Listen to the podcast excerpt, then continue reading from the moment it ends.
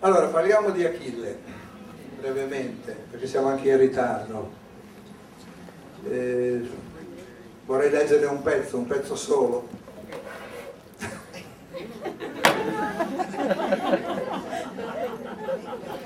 Eh, ora sapete chi sono.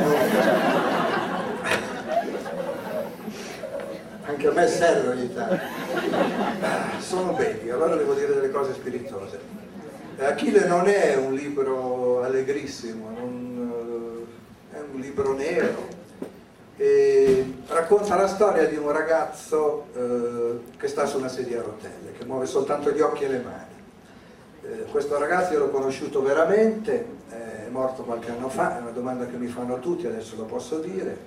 Non è ovviamente come l'Achille del libro, era un ragazzo pieno di, di vita, pieno di eh, di, di, erotismo, di, di, di, idee, gli piacevano molto i libri e non gli ho dedicato, ma eh, è tornato vicino a me con questo libro, eh, Achille più veloce. Eh, devo dire che è un libro che è stato difficile da scrivere perché è molto difficile a, a, avvicinarsi a un tema così senza fare una cucuzzata, dico io, cioè una cosa compassionevole, però eh, sono stato molte volte, già dieci, dieci, più di dieci volte, a parlare con gente appunto eh, che sta su una carrozzella e eh, anche con critiche, anche con qualche lite, però ho sentito che questo libro è arrivato, gli sono riconosciuti, forse i problemi sono stati da parte dei genitori, ecco, che dicevano forse non si deve parlare di queste cose ma il fatto che queste persone abbiano questa vitalità, che siano tutti diversi uno da loro che poi magari, e a me fa molto rabbia vedere, quando arrivano in televisione diventano soltanto così dei bersagli di compassione, a volte in modo onesto, a volte in modo disonesto, ecco questo non lo sopporto più, questa melassa televisiva non la sopporto più. Questo è un libro che comunque parla di una persona vera. Io leggo eh, un capitolo solo, poi leggerò qualche cosina a, a richiesta, eh, è quando i due eroi si eh, incontrano, eh, Ulisse e eh, Achille. Ulisse è un giornalista, un, giornalista, uno scrittore di una quarantina d'anni, ha pubblicato un libro, legge dattilo scritti, cioè scritto dattili, anzi li chiama lui, per una casa editrice. È in un momento di crisi nella sua vita, improvvisamente riceve uno strano messaggio, email, da parte di un misterioso Achille. Achille gli dice vorrei parlare con te, ho delle cose molto importanti da dire. Ulisse telefona al numero di telefono, al, al, al numero che c'è in questo messaggio, gli risponde la madre, eh, io questo lo devo spiegare per chi non l'ha letto il libro, che dice appunto Achille è molto malato, noi non lo facciamo uscire mai di casa, ha scelto così, ha scelto questa solitudine, per favore non ha bisogno della sua pietà e quindi lo lasci stare, lo lasci solo. Ma Achille sente, eh, Ulisse sente come una voce che lo chiama, sente come eh, qualcosa che lo spinge a sfidare insomma, questo divieto iniziale, amoroso della madre. E eh, niente, eh, va a casa di Achille, parla con la madre e riesce a ottenere finalmente di entrare nella camera di Achille. E io leggerò solo questo capitolo, che è l'incontro tra i due amici, nemici, eh, eroi del libro. Ulisse, l'avventuroso politropo Ulisse e eh, Achille, eh, insegnato dal destino.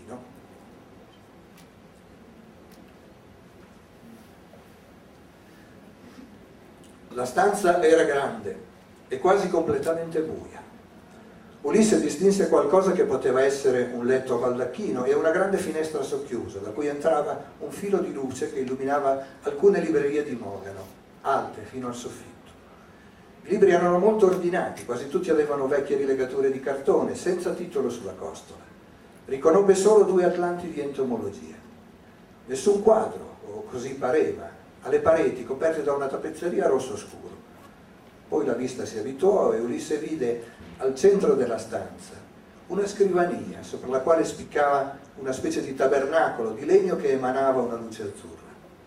Nella luce gli apparvero alcuni campanelli di bronzo, fogli disordinati, una pila di qualcosa che potevano essere medicine, e un paio di candele spente, smoppolate.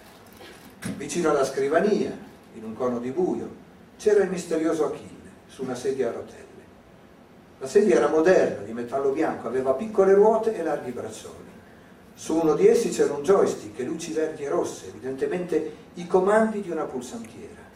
Immobile sulla sedia, una figura indistinta, forse avvolta in una vestaglia. Una testa di forma sicuramente anormale, inclinata di lato, agitata da un leggero spasmo. Anche se Ulisse era a disagio, decise di non rompere il silenzio e l'immobilità del suo ospite. Restò zitto un lunghissimo minuto. In quel minuto iniziò a percepire nuove cose di quella stanza. L'odore, anzitutto, un misto di urina e ammoniaca, e due rumori. Uno era il respiro di Achille, rapido e irregolare, in cui l'inspirazione era assai più avvertibile dell'espirazione. L'altro era un suono acuto, un vibrare di violoncello, una musica che evidentemente Achille ascoltava a bassissimo volume per chiunque, ma non per lui. La musica cessò di colpo. Ulisse lo interpretò come un segnale. Signor Achille, disse. Vide sobbalzare la forma, come se avesse gridato. Signor Achille, sono qui, ridisse, stavolta a voce più bassa. La sedia cigolò e avanzò. Anche Ulisse fece due passi avanti e vide Achille. Aveva immaginato quel momento, ma non riuscì a pensare se era meglio o peggio di quanto avesse temuto. La luce azzurra illuminava un volto che lo scultore divino aveva lasciato a metà, o scagliato a terra con rabbia. La fronte era enorme e sporgente, un lobo parietale più grande dell'altro. Il naso e gli zigomi erano come premuti ai lati e le narici dilatate. La mascella sembrava spaccata nel mezzo e la bocca aperta mostrava una dentatura guasta e puntuta, da vecchio cane. Unico appiglio di normalità in quell'anatomia devastata erano gli occhi, piccoli e scuri che guardavano verso l'alto, e un caschetto di capelli neri incredibilmente vezzoso e pettinato. Era avvolto in una vestaglia rossa da cui spuntavano i piedi nudi. Teneva le mani in grembo. Le alzò e le posò sui braccioli con molta lentezza e fatica. Erano mani lunghe e curate. Fu come se esibisse la sua dotazione esclusiva di bellezza. E mentre con una mano azionava il comando e la sedia piroettava su se stessa, con l'altra indicò a Ulisse di sedersi vicino alla scrivania. Ulisse vide che il tabernacolo racchiudeva uno schermo di computer, una cornice di legno istoriato per il logo di Linux. Un computer moderno avrebbe profanato quel buio, preistorico arredamento. Le mani di Achille si posarono sulla tastiera. Erano bianchissime e segnate di piccole cicatrici. La tastiera era coperta da uno scudo con buchi per evitare che qualche difficoltà di movimento facesse premere più tasti contemporaneamente. Appena si mise a scrivere, gli spasmi si diradarono. Le dita di Achille si infilavano nei tasti con precisione e velocità e la conversazione iniziò. Mi trova bello. La trovo come l'avevano descritta, rispose Ulisse, e lei saprebbe descrivermi con sincerità. Posso provarci, disse, e la sua voce gli risuonò altissima e finta. Lui scrive, io parlo, pensò. Gli artifici delle intonazioni, dei volumi, dei gesti erano ingoiati dal buio e Ulisse capì che sarebbero stati pesanti, inutilizzabili. Le parole scritte di Achille gli sembrarono venire da una trasparenza a cui lui non sarebbe mai arrivato, ma si sforzò, un po' teso per quel primo imprevisto. Lei disse, eh, affetto da una malformazione, sembra incompiuto, oppure una creatura mai vista, ecco. un uomo col sorriso da cane, oppure un grosso cane a cui abbiano fatto uno scherzo mettendolo su una sedia a rotelle. Non male. Lei invece sembra un umano presuntuoso, mal vestito, allampanato e che cerca di nascondere il diradamento dei capelli con un inizio di ridicolo riporto. Può essere, disse Ulisse, e la voce non riuscì a nascondere l'irritazione. Non se la prenda, dovremo dirci la verità, non c'è altro modo per sopportarci. Quanti anni ha? 35, io quasi 30. Mi scuso se l'ho contattata in modo così teatrale, contavo che avrebbe funzionato. Perché dice che ha poca possibilità di scrivere lettere. Questa volta sono riuscito a corrompere Aiace, un infermiere ottuso e sadico che si occupa delle mie sfortune. Per danaro ha stampato quella lettera e l'ha spedita, ma non lo rifarebbe. E il telefono?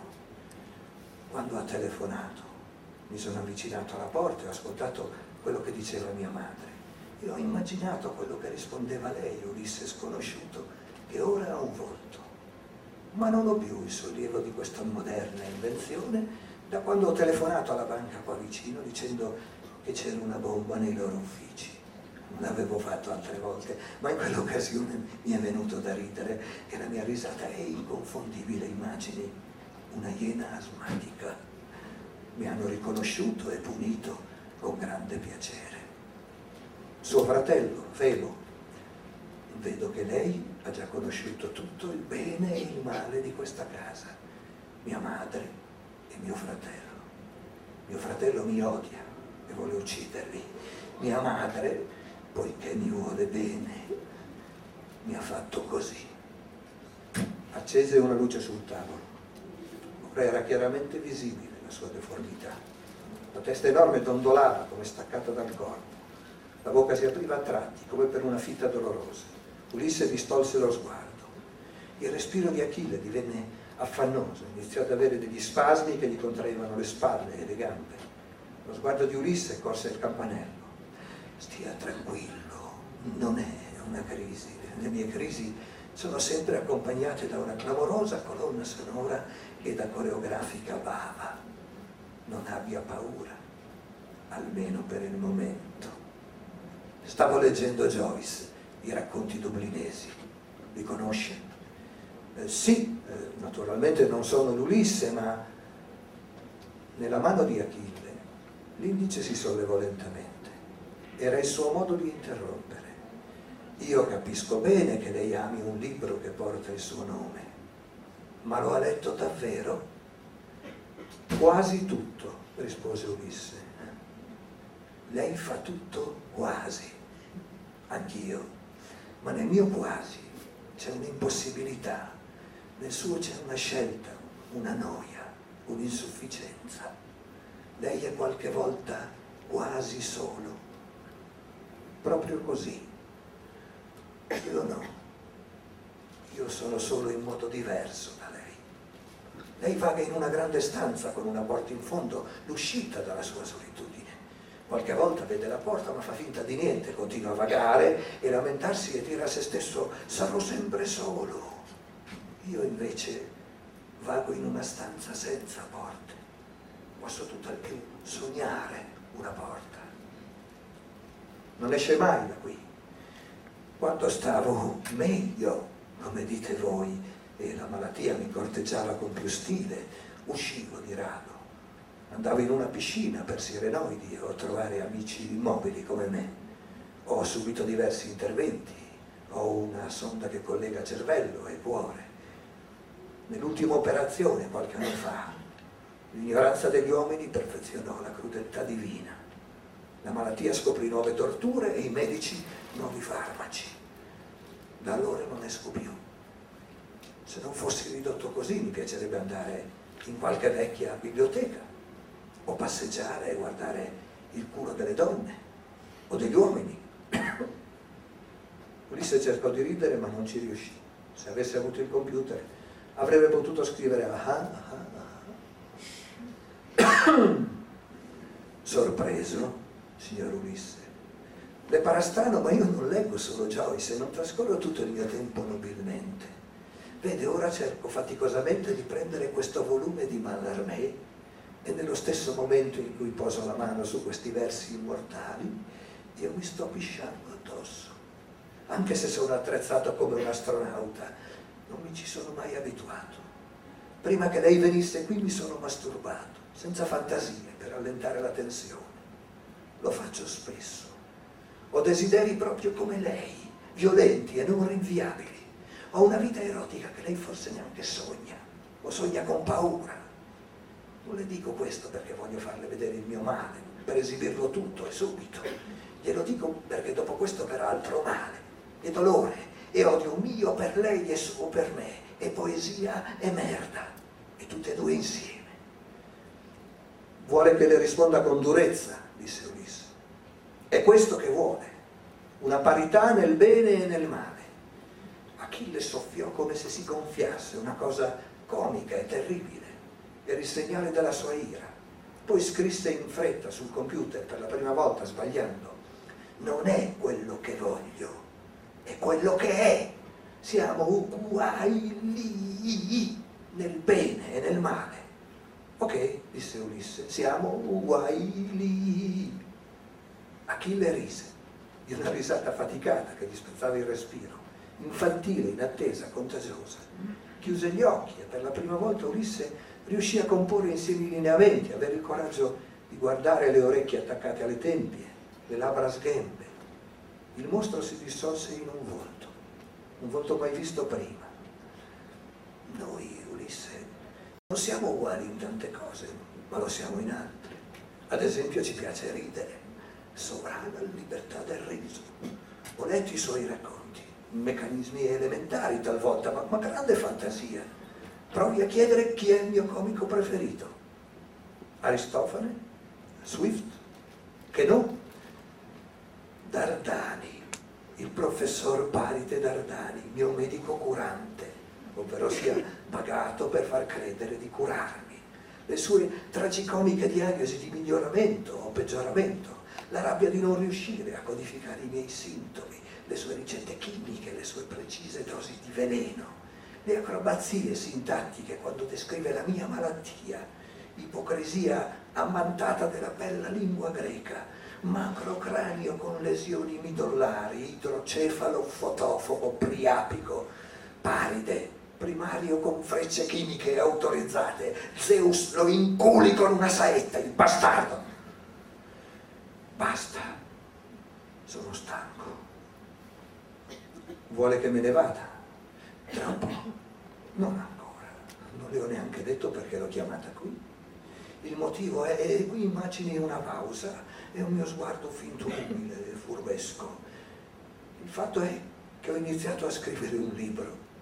Se l'aspettava da me una cosa così normale. Sì e no, rise Ulisse. In realtà io l'ho chiamata per ucciderla. Achille lo guardò quasi senza volere Ulisse spostò la sedia indietro. La bocca dell'altro si spalancò in una smorfia beffarda. Scherzo.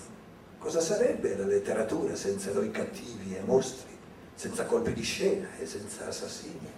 Sto scrivendo un libro, forse di poco valore, ma ho bisogno di lei perché io ho le parole, ma non il mondo. È una storia d'amore e io non ho mai conosciuto una ragazza. Emma Bovary, Molly Blue, Elena e Criseide, certo e tante altre, ma quelle vanno con tutti. Io ne voglio una mia, almeno mia per metà, e lei ce l'ha. C'è un racconto nel suo libro, si chiama La ragazza del mare, in cui lei parla di una donna particolare, una ballerina, non italiana, forse una creola. Sì, è, è la mia ragazza, è Pilar. Come ha fatto a capire che è un personaggio ispirato da qualcosa di vero? Lei vive nel tempo delle parole dette, io in quello infinitamente lungo di quelle scritte. Conosco i segreti e ci sono alcune parole in quel racconto che smascherano la sua ispirazione, il suo turbamento. Non riesce a dire nulla di quello che prova davvero per lei, ma si tradisce. Ebbene lei mi deve parlare di quella ragazza, volto, voce, figa, culo, odore, tutto. E io ne nutrirò la mia storia e poi mi darà il libro da pubblicare. Lei è stupido, mostruosamente stupido. Mi interessa scrivere e basta. In cambio posso pagarla bene. Come vede non siamo più una famiglia ricca, ma ho qualcosa da parte. Quanto vuole? Niente, disse Ulisse. Ma cosa crede? Non voglio niente. Vede, le ho permesso di fare una gran bella figura. Lei non guadagnerà tesori, ma forse imparerà qualcosa sullo scrivere. Così filò il fato. Io e lei abbiamo nomi omerici, Achille ha la tragedia come destino, mia madre mi bagnò nella vasca sbagliata, sono invulnerabile solo nel tallone. Lei Ulisse ha per destino l'avventura e incontrare mostri. Mi dica che tornerà dopodomani alle 11, mio fratello non ci sarà e la prego, non parli con nessuno di quello che accadrà qui dentro. Certo, terrò il segreto e tornerò. Non ne sono sicuro. Potrà dirlo solo quando sarà uscito da qui e ricorderà questi momenti. Io posso ucciderla, deformarle quella bella faccia, scavare nella sua anima e farle capire che lei è su una sedia, paralizzato, spiato dal dolore quanto me posso rubarle Pilar, scoparla, stuprarla, ammazzarla, posso chiamare tutti gli scrittori che hanno sofferto e portarli a testimoni di ciò che lei non ha capito fino in fondo. Che tremenda responsabilità è scrivere e di come lei gioca con parole che potrebbero incenerirla. Posso farle vedere come un privilegio di ridere e far ridere è un dono impagabile, per cui nessun ringraziamento o preghiera è sufficiente. Posso fare questo ma non posso alzarmi, darle la mano e dire, amico mio, ritorni pure a parlare con me. Non posso accompagnarla alla porta. Non posso nasconderle che sono nelle mani di mia madre, di un infermiere sadico, di un fratello maggiore che mi odia. Noterà che io ho scritto più di quanto lei abbia parlato. È in questo tempo che le chiedo di entrare, non per diventare mio amico, mia solitudine è senza porte, né per dividere le mie fantasie e la mia infinita cattiveria. È il mio eros, scandaloso e certamente disdicevole per un cane in vestaglia. Per cosa allora? Se fosse intelligente l'avrebbe già capito. Tra poco lei se ne andrà, per me è il momento del farmaco, del prolungamento dell'agonia non faccia quel volto compunto, sta morendo anche lei. In fondo ai suoi giorni c'è un'ultima ora che sarà uguale alla mia. Se tornerà a trovarmi bene, se no resti nel suo mondo che copre coi profumi il puzzo di feci e medicine. Torni ai suoi trucchi, alle sue conversazioni senza verità. Sì, mi dispiacerebbe se lei non tornasse, ma se capissi un solo istante che lei torna per pietà o senso di colpa, balzerei da questa sedia e la azzanerei alla gola si sente esentato dalla pietà. Io non mi nutro di pietà come lei, io l'ho rifiutata spesso, lei ci si è rotolato dentro. Non c'è bisogno che mi insulti, disse Ulisse, deciderò da solo. Guardi in faccia la mia rabbia e io guarderò la sua. Prenda quel foglio sul tavolo, c'è descritta la mia sindrome, ne legga gli orrori e decida se tornare. Ma se torna mi dovrà parlare di Pilar. Questo è il patto. Lei sta da tempo guardando lo schermo del computer e non la mia faccia. La guardi bene, ancora una volta. Non la dimentichi. Non può cambiare. Morirò con questo volto come lei morirà col suo. Il mio teschio verrà studiato, il suo no. Un altro vantaggio che la vita mi ha donato. Adesso ripeta la domanda che mi ha fatto prima. Ulisse cercò di parlare, ma poi gli venne da ridere, imbarazzato. È, è difficile ripetere a distanza la stessa domanda, sa, di copione teatrale. Allora la scriva. Ulisse si avvicinò. Per scrivere dovette sfiorare la spalla di Achille, ne sentì l'odore e respiro affannoso, vide le sporgenze delle sue ossa, lo spasmo che saliva lungo il corpo. Batté sulla tastiera. Perché dovrei tornare e raccontare di Pilar per far nascere.